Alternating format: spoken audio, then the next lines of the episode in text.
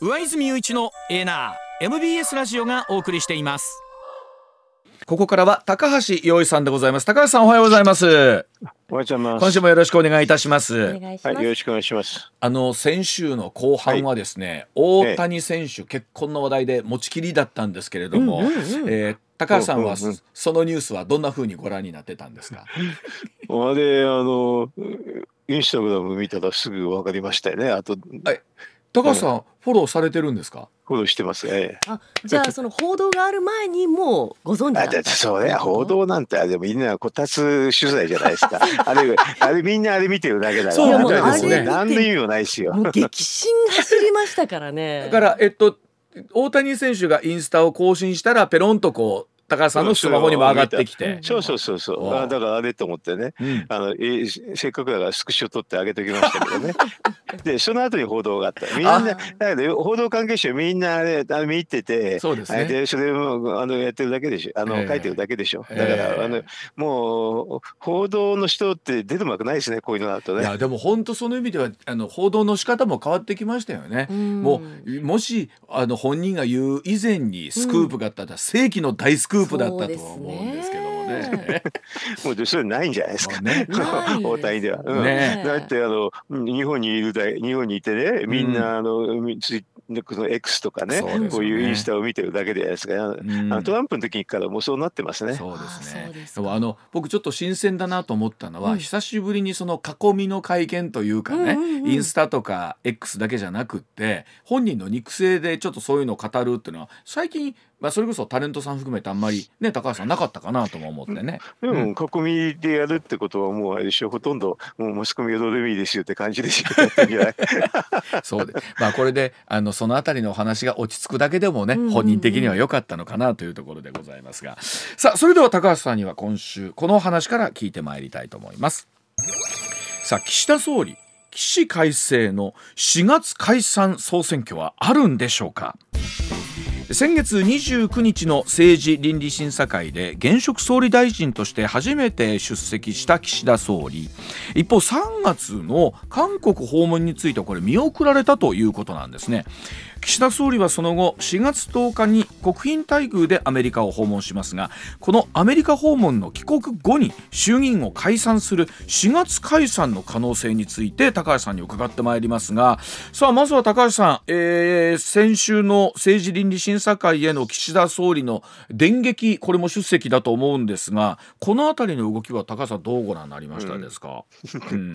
電撃って言ったって別にあの、政倫審ですからね。まあね。あの別に大したことないですよね。あそうですか、うんだってあれもともとあの政治家の弁明のためのやつですからね。はいだからあれが初めてだ初めてだって言って大騒ぎしてるんだけど、うん、まあはっきり言えば関係ないですけどね。あそうですか、えーうんだって何も言わなかったじゃないですか。うんまああの要はねなな結結果なんですよね。そうですねだからあのよもうね国会であのなんかねそもそもあのえー真相解明なんかできるわけないのにな 何やってんのかって感じですけどね。やっぱり国会で真相解明を求めるのは無理ですか？だって無理に決まってんじゃないですかだって。あのこれ多分ね証人喚問とかしてもねうん高橋さん一緒ですよねこれね。全く無理。あの大体あのほら捜査当局ってね警察がね、うんすまあ結構じ大量の時間とね、うんえっとあと人員をかけてやっても3人立件だけだったんでしょ？はい。だそのレベルですから、それで、それでほんのね、何分かでね、質問でね、で分かるわけないですよ、あんなもんは。そうですよね結局具体的なものって何一つ出てこなくて、それは出てこないですよ。だからね、それは出てこないのにね、で出てくるかのようにね、うんいや、これ、総理が初めてうんのどうのこうのってね、うんそれ期待感を盛り上げさせ、あの、うんさせ、あの、しすぎてるだけですよ。高橋さんの期待年ちゃんも何も思わないよ。何にもと思ってたじゃあその通りだったっていうね。うん、その通りだった。はいその通りだった。うん。で、えーなんとかそれをクリアして、えーいよいよ来年度予算が土曜日審議されて、えー衆議院通過したということなんですけれどもさあ一つこれで年度内の成立見えたというところなんですがさあはい高橋さんこっからとどんなふうにう 動くか。あとは参議院は消化試合になったんで、はいもうあの次の話次の話ってどんどんどんどんいきますね。言いますよでね。次の話ってなると、まあ、いつ解散総選挙するのかっていうのか話ばっかりになると思いますけどね。なりますか。えうんーそれあのまああの3月の20日のまあね大リーグ観戦っていうかね、うんあの韓国の話がなくなったんだけど あれはだって今今あれ徴用工の話があるからあんなでいけませんよねはっきり言えばね。高橋さん今ねうん、今ね違いますよ大リーグ観戦じゃなくて一応大統領との会談ですよ高橋さん。うん、だからでもそんなのいけないですよねもうね。あの大体だってあの中国の話でも実損が出ちゃったですからね。あーあそうですよね今回のねうん供託金を、あの日立造船ですから、供託取られちゃったから、うん。もう実損が出ちゃったんで、そんなの、うんやっぱりそうですよね。あのえーと1年以上前にユンさんが、うん。えー、と韓国政府傘下の、えー、と企業でうん。肩代わりしますって言ったんだけど、そうですね。肩代わりしてなくて取られちゃったんですからね、うん。あんなののこのこといけるわけないですよね、うんもうねという。ことは今回の選択としてみれば正しい選択だったってことですかね？行かないまあ、というのは。そしたらむむ行ったらもう最悪になりますようね。んなるほどうん、だから行かなくて、うんえーっとまあ4月の10日のねうんあの訪米にかけてるんでしょうね。はいうんであのどうなんですか？帰ってきた4月10日のタイミングで解散という可能性が高橋さんこありれでますよ。ある。うんあのそれはあの、えーっと4月の16日告示のね28日だったかな。はい、えーっと,、えーっと補選のが。がうん。3つ予定されてるんだよね。うん。あのこれまともに戦うと多分1勝2敗になっちゃうんですよね。うん。そうするとね、これまずいっすねって形になるでしょ？そうする、はい。うんと、脅しになっちゃうかもしれないと、うん。要するに、えー、と4月の10日にアメリカであの記者会見するときにね、うん。えー、と解散を宣言して、それで帰ってきて11日かじそこらでね、うん。解散すれば、うん。あのちょうどその日程に間に合うんです28よね。に間に合うと間に合いますねはあえこれ間に合うんんでね、そうするとあその可能性あると思いますよ。あの一多くはないけど、まあ、あると思います。一勝二敗の一勝は高橋さんどこですか？島島ね。島根これは勝てますけど、普通は。伴いませんですから。でも。島根もなんだか楽勝ではないみたいな。いやいや、もうそしたら最悪ですね。もうね、もう参拝したらもう絶対脅しになるの、まあ、必死ですよ。じゃあそのあたりの情勢を読みながらということになるわけですか？4月10日から、ええうん。えもうそれは、あの参拝したらもう確実に脅しになっちゃうから、そしたらあれじゃないですか、もう、もうそんなんだって一緒にやっちゃえって感じになっちゃうんじゃないですか。ね。まあ、うん。今日もあのあくまで JNN の世論調査でまあうん22%ということで、そうでした。もう今更ここがどの数字が出てもって感じですもんね高橋さん。なんか見てるとね。最近なんか5ヶ月連続だと言われてもね、全然驚かなくなっちゃったですね。もうあのさ下がるのが当たり前っていう感じになっててうね。んで一方でそうなると野党はどうするのかっていうところなんですけど野党の動きはどうですかね？4月となったとえっと、4してですけど月になると多分ままとまらないからバラバラになるから多分高校であの解散するのが多分小自民党にとっては一番ねあー。勝つ確率高いと思いますよ。あのた向こうの体制整わない間に、うん。それはそうでうすね。ん。でそうすると高橋さん今なんかざっくりですけど4月可能性解散の可能性ってのはかなり高いといういやイメージ。かなり高くない。で最初に言いましたけど、うん。高くはないですよこれは。やっぱりあまりにもあのなんか唐突ですしね。えっとこんそんなことやったら自民党の中だってびっくりしますからそんな下手にそんなになったらき岸田同士が怒っちゃうかもしれませんからね。で次あるとすると4月がなければ次は6月でしょうね。会6月のうん。あのーまあちょっと国会の会期末ぐらいで、ああのー内閣不信任が出たら、じゃあ解散っていう形でっていうのはあるかもしれませんね。こここで解散しないということはあるんですか？ここあのその6月の26月の会期末 それしなかったら9月に総裁選があるんでね、はい。それは岸田さんで戦えないって人がたくさん出ちゃうから、もうみ自ら降ろされるに決まってますわね。やっぱりでもなんか一説では まだまだ9月以降もやる気満々だという。え本人はやる気でしょ。本人はやる気だけそれは本人はずーっとやる気だと思いますよ。ええ。うん。ということは6月ま6月という可能性はこれはかなり出てくるということですかねそうすると、うんあれですよね、おろしになっちゃうっていうのと、うん。狭間で、ひょっとしたら6月にあの下ろしてねうん、解散するっていうのもあるかもしれないし。あー新しい顔で選挙する顔でええということで、えうん、だそうなってくるといくつかキーポイントありますが4月28日の結果を待つのか待たないのかってことですねこれね。え。それ一つ、一番最初にありますね。あるのがそこですよね。でそれがもし一勝二敗でも危ないわけですよね。え一緒には危ないかもしれないね。でも、うんそのあたりになると分かんないですよね、その雰囲気でね。となってどうでしょう？今後高橋さん、まあ、岸田さんの動きについてというところで言うと注目というと何になるんでしょうかね？それで言うとね。注目ってだからいろいろと、うん。あの断末魔のようにあがきをたくさんするから何が出てくるかなうんと思って見てますあそうですね。あのねなんかサプライズなことがいくつかあったりしますもんね。それはもううん。結構もうもう党内ももう全然ガバナンス聞いてなくて、うん。もうあの行き当たりばったりでやってますからそういう意味ではサプライズがで多くなると思いますよ。可能性があるということですね。ええはい。では続いてこちらでございます。時刻6時36分回っています。セキュリティクリアランス制度閣議決定、今国会で成立するんでしょうか。え先月27日政府は経済安全保障に関する秘密情報を扱う民間人らを認定するセキュリティクリアランス制度を導入する法案閣議決定いたしました法案ではインフラ情報やサイバー脅威やサプライチェーンに関する情報などこれを漏洩いたしますと安全保障上に支障が出る恐れがあるもの。重要経済安保情報に指定をいたします。重要経済安保情報を扱えるのは本人の同意のもとで国が定めました適正評価で認められた人に限られまして漏洩した場合はえ5年以下の拘禁刑もしくは500万以下の罰金などが課せられます。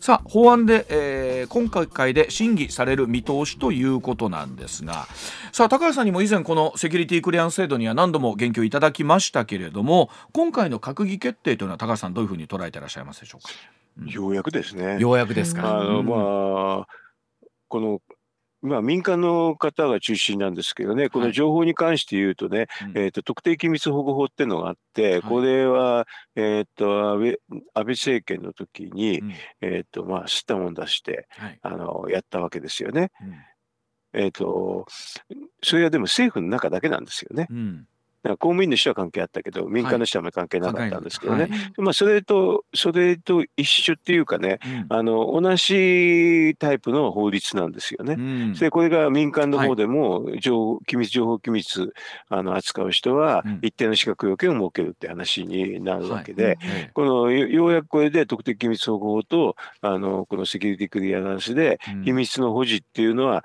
うん。まあちょっと中身は結構あんまりもうもう良くないところもあるんだけど、はい。法の制度の仕組みは一応揃ったって形にはなりますね。これでようやくいろんな外国と含めてですけどこの特定機密に関して、まあ、民間の人も同じように扱えるようになってきたというななるということなんですね今後ね。かもしんな、な、な、なるべきだっていうふうに思うぐらいですけどね。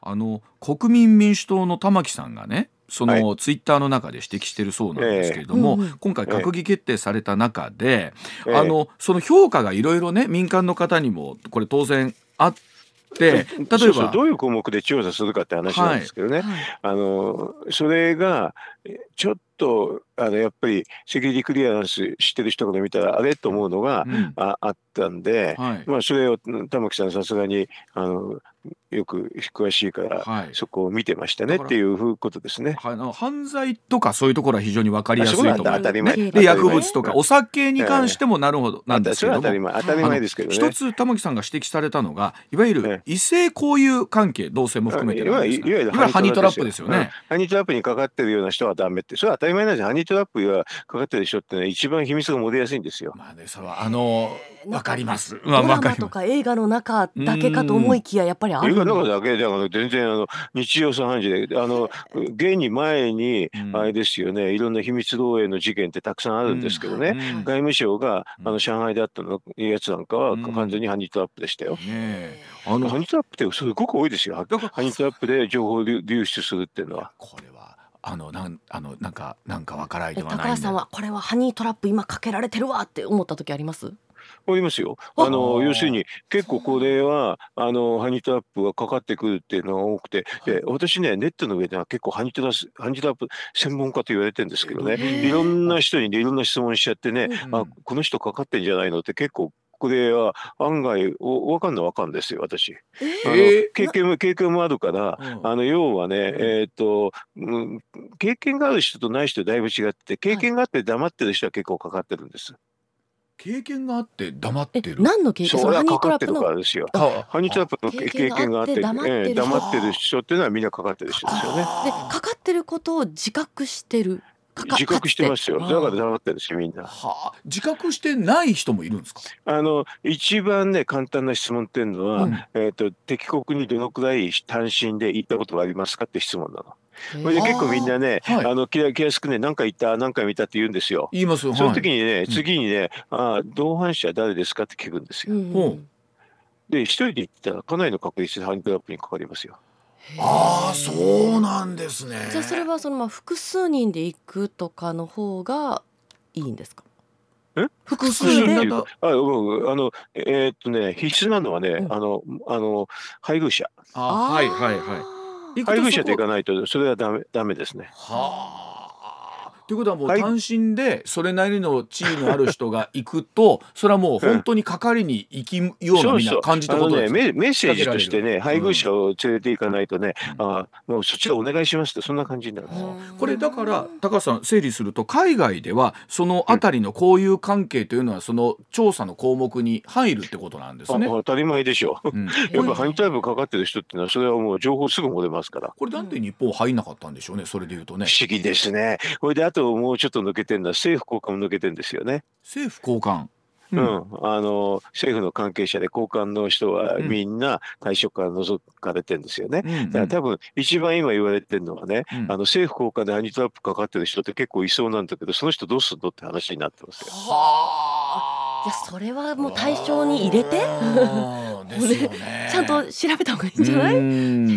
あのでこの辺り高橋さんねさあおっしゃったように、まあ、4月解散の可能性まで含めてある場合にこの辺りは国会でこうどんなふうに？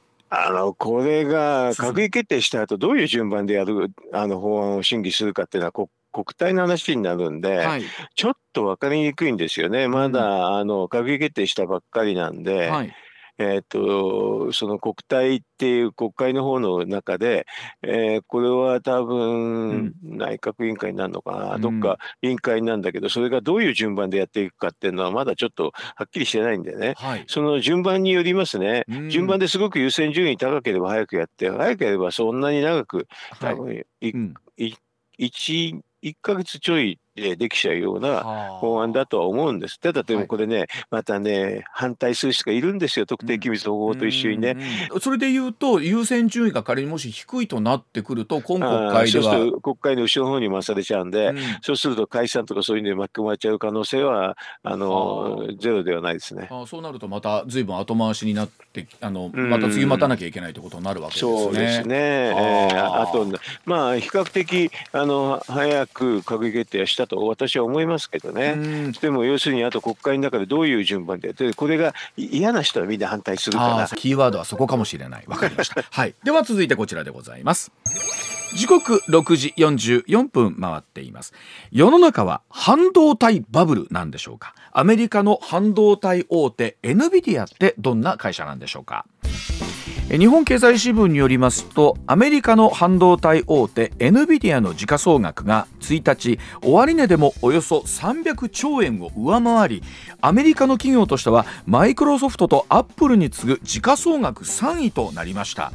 えーもしもですね10年前にこの会社の株を100万円分買っていたらなんと2億円を超える価値になっていたということなんですがさあ高橋さんは昔からこの NVIDIA という会社お詳しいということなんですけれども一旦改めてどんな会社なのかまた半導体にまつわる今の動き高橋さんにまとめていただきたいと思いますが、まあ、高橋さんここに来てこの NVIDIA という会社の名前本当連日取り上げられておりますが、はい。パソコンやってる方の中ではもう、いうおなじみの会社なんですよね。やってるっていうか、うん。あのまあやややってるっていうのうんも作るによりますけどね、うん。うんそれかパパソコンを自分で作る人、うん。私あのパソコンって買ったことあのなないんで、ね、部品は全部買ってきてうん。組み立てるんで、そうするとこれはもうえー必須のパーツの一個なんで、うん。もう NVIDIA っていうのは30年ぐらい前にできた会社ですけど私もうでできた時からずっとその製品は使ってますよ。あのまあパソコンってあの作った経験のある方ってあまりいらっしゃらないと思いますけど、うん。実はあのまあ言いました。が僕も作ったことあるんですけど、あの、え NVIDIA って今度特に画像処理とかっていう時に必ずここのボードをつけろね、うん。CPU つけろ GPU つけろあの作ったことがある人でしたらこれあのグラフィックボードさせなかったら 画面出てこないですからね。え。ーだからわかりやすもう必須ですよね。わかりやすく言うとなんかほら例えば今すっごいゲームパソコンとかあるじゃないですか。あの、えあれなんかはこの NVIDIA の技術がすごいなんか評価されるんですよね。そうですね。うん。あのあの、C、CPU っていうのは、ね、多くの人知ってると思いますよね、あのマザーボードの中にある、うん。そこでも画像処理は大部分はできるんですけど、だから事務えー計算とかそういうするときにはそこで全く十分ですけどね、うん。あのやっぱりゲームになると動きがすごく激しいんで、うん。あの CPU の計算ではまあもう追いつかないですからね、うん。そのマザーボードっていうのほかに、グラフィックボードって別に、うん。あのえー、とつけて、はい。そこであれですよね画像処理をあの 3D の画像処理なんかはそこでするっていいうので使うやつで CPU をまあ保管するって言えば保管するんですけどね。ねえー、と CPU だとちょっと複雑な計算には向いてるんですけど、うん。まあ、この画像処理みたいに単純でうん。結構早くするのは向いてないので、うん。それであの NVIDIA のほあのグラフィックボードを多くの人は、まあ、ゲームやる人はみんなつけますね。ね。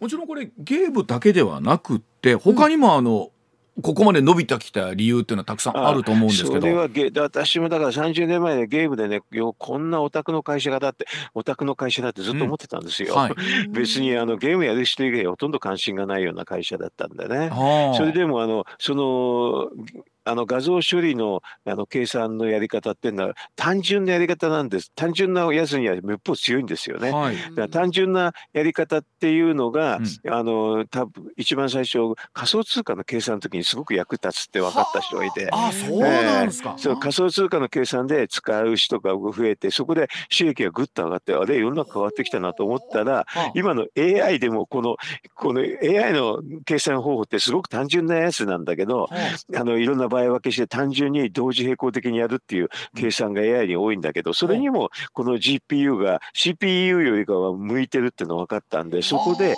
AI の需要でこの NVIDIA の半導体がものすごく売れちゃったっていうことですというね。ことはどうでしょう？今お話聞いてるとまだまだ伸びしろがある会社のえーそうですね。AI の、えー、と生成 AI とか AI の技術がどんどんどんどん進あの進行してるんでね。そうするとここのあの半導体をあのグラフィックボードの半導体作るのは、うん。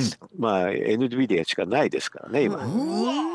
でそれこそ。昔さ3社あったんだけどね、はい。2社はもう CPU の方に会社にあの吸収されちゃって、NVIDIA だけが、まあ、つ作ってる作ってるシステムねあの実際は本当は作ってるのは別の会社なんですけどね、うん。あの TSMC なんですよ。あの要するにここは設計してるんですよ。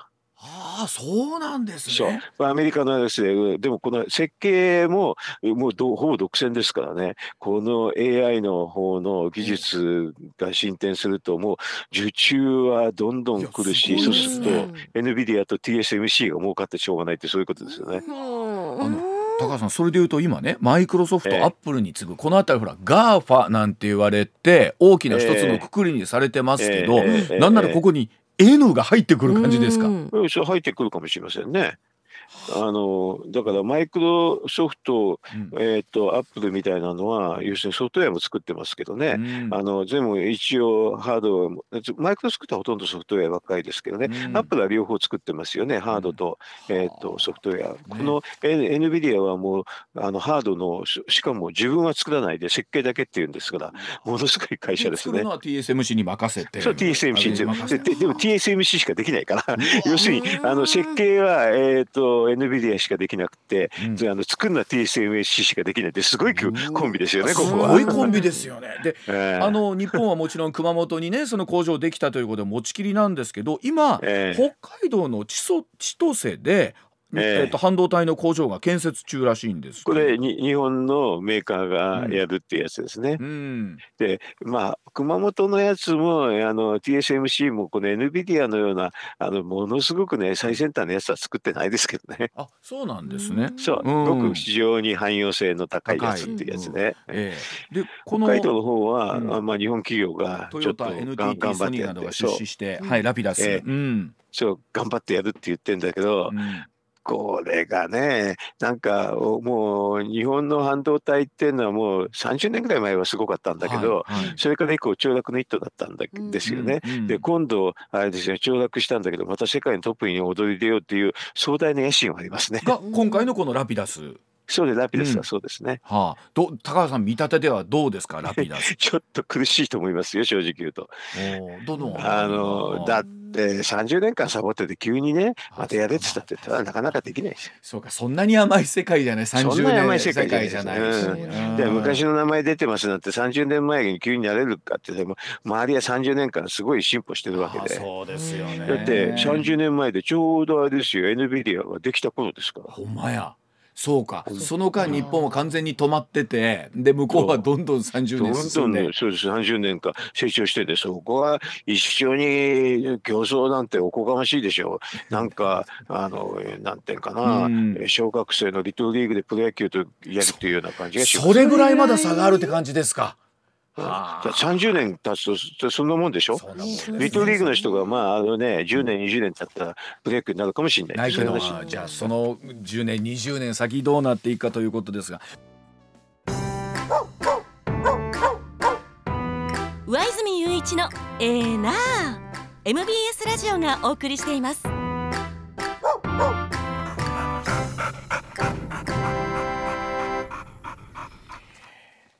時刻6時59分になりました。では続いてこちらです。関西万博の2億円トイレ。高いのか妥当なのかでございます。大阪・関西万博の開催場の建設費当初のおよそ1.92倍となる2350億円になる中若手建築家が設計する2億円のデザイナーズトイレが話題となっています。万博では40カ所の公衆トイレのうち8カ所に若手建築家が設置するトイレがえ設置されるということなんですが便器の数50から60となる大規模トイレが2カ所あって、えー設備費がそれぞれ2億円ということなんですがさあ果たしてこれは高いのか安いのか時報の後お伝えいたします。さあ高橋さんこの2億円のトイレという言葉が こう大阪ではよくいろんなところで話題になってるんですが40箇所のトイレのうち8箇所若手建築が設置するトイレがあって。それ,、があそれぞれ2億円、うん、ええこれどう捉えたらいいでしょうか高橋さん。これはでもトイレってなきゃ困りますよね。なかなか困りますね。えもしくはなかったらどうするかってことですけどね。はいうん必ずどっか行ってしますよね。そうですね。うん、そしたらその時間無駄になりますけどね。うん。うん、その無駄な時間にそのトイレが見合ってるかどうかって考えればいいだけですよね。はい。うん。うん、そうすると万博って、えー、と開催期間中3000万人ぐらい来るんでしたっけ、はい。うん。えーまあそれは2000万人としてもいいです、はい。みえー2000万人でもいいですけどね、うん。そのうち半分は多分トイレすると思いますよね。ああ、そうでしょうね。はい。うん。それで1時間かけて行ったらうんいくらになるかっていうふうに、1000万円で、う。んまあえー、と1時間で多分平均の時給は2000円ぐらいですよね。うん。うん。その1000万人がだから、えーっと2000円ぐらいなるほど。かけるといくらかって計算すればいい1時間かけて、なるほど。そうですね、はい。そうすると多分200億円ってそういう数字になるんではだからそうするとトイレ全体で200億円ぐらいまでだったら我慢できるあ許容範囲っていうふうに計算できますね。そういう計算式があるんですね。これ、あの今。計算式っていうか今普通に言って自分に置き置き換えたって必ずどっかしなきゃいけないんですけどそれで時間無駄にしていくわけですからね時間無駄にするときに無駄にする時間っていうのは時給で考えるしかないじゃないですか。あの便便液うんあのべべ液ということだそうなんですが、そうかということは今あの2億円という言葉がこう踊ってますけれども、うん、それで言うとえ全然全然、えー高いわけではないということなうんん、ですね。だからもし必要な人から持ったら高い話じゃないしね。うんだからそのそさっき言った200億円ぐらいの範囲内でね、うんえーとあとはどんだけ安くできるかって話でいろんなので比較すればいいんでしょと。うんでまあ今回の話も普通のトイレと比較してそんなにべらぼうに高いわけじゃないっていうことになってますからね。ねえあの高橋さんに前この万博のね経済効果みたいなお話をしていただいた時に 結局まあその投資額とその効果みたいなところとお話しいただきましたけれども。うん。うん。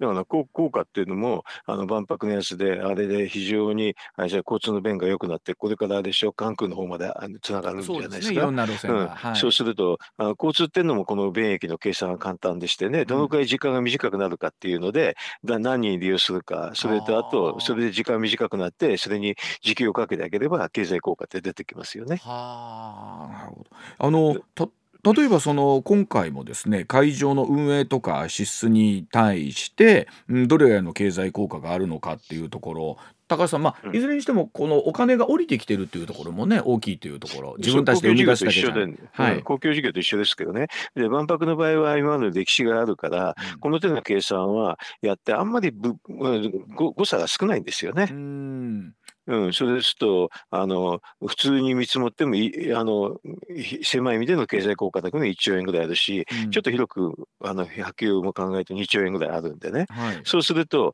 あの2000億円ぐらいかけたって余計にかかったって全然大した話じゃないですよね。あのだから、えー建設費がおよそ2倍になったっていうところがあるんですけども、全然大した話じゃない。だから本当はだから最初にみあのこのくらい効果があるから、うんえっと1兆円ぐらいかけてもあのペイしますよって言ってこれで最初に1兆円ぐらい言っといて、いや、本当はいろいろと精査したら、あの5000億円できましたって言った方がいいかもしれないですね。でもさすがに1兆円かけますっていうとなんかインパクトとしてすごい強いのがありますえよね。だだってそれ以上稼げんだからいいに決まってるんじゃないですか。うんうんこれあの高橋さんそれこそまあ来年万博が順当に開かれてうんぬんとなった時にその経済効果みたいなのって実感するもんなんですかねやっぱりこう関係業者は、関係業者はみんなわかります。関係業者は自分の関係業者じゃない人人はあんまり関係ないです。はっきり言ええあのえ広く大阪府民にとかという感じじゃないわけですね。それは違いますね、これはね。だから公共事業をやってる関係業者だけはすごくわかりますって、そういうことですね。でもどうなんでしょう？それを含めて大阪というか関西全体のこうなんだろうこう景気の不要感みたいなのとあるんでしょうかね？あの、そういう、うんなんか関係業者の人が儲かってね、あのそれがねあの波及するってことはあるかもしれませんけどね、うん関係業者から遠い人に遠い人ほどよくわからないですねこういうのは。そうか。そうなってくるとなんか言われる割には自分のところにあんまり感じないなという方もいらっしゃるのも現実だったりするそれはそうですよ。だから関係業者に近いか近くないかで全部依存しますよ。ああそういうことなんですね。なるほど。まあと今のお話聞いてると一口に2億円と言うけれども、えーその一人当たりの動く時間と使う人の数とを掛け算をしていくと、決してそれが高いわけではないということだそうでございます。はあ、あのどうですか？高橋さん今後大阪でも含めていろんな報道が出てくると思うんですけど高橋さん注目されているところ気になるところというとどうでしょうね？お大谷大谷が一番気になる。大谷ああの関関西の万博よりも大谷が分かりましたそうそうそう。えではまたら新しい来週の大谷情報もはい含めて引き続きよろしくお願いします。ありがとうございました。はい、どうもありがとうございました。どうも。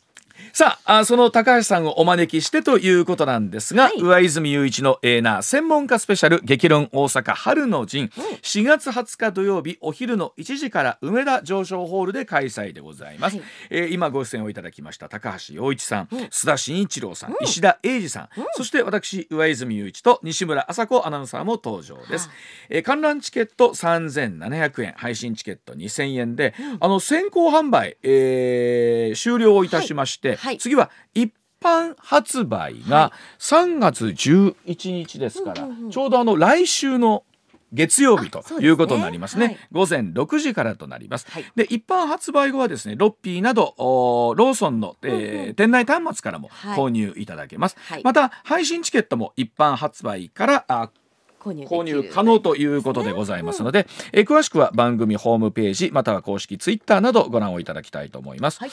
あの今手元にですね、あの来場記念のあのなんかいろんなグッズをね、はい。お配りをしようという中のイラストが、えー届きましてあいい感じで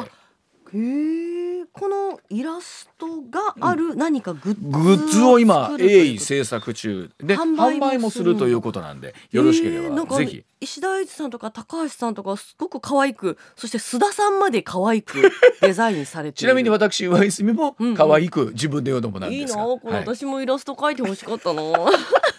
恥ずかましい西村さん朝ちゃんのはまた別でね、はい。あのえーあの昨日、ほら MBS ラジオでは、うん。MBS では琴の葉というアナウンサーのロードオフイベントをやりまして、はいはいね。多くの方にお越しいただいたんですが、うん。20日も行きますっていうとお声掛けもいただきましてありがたいお話で。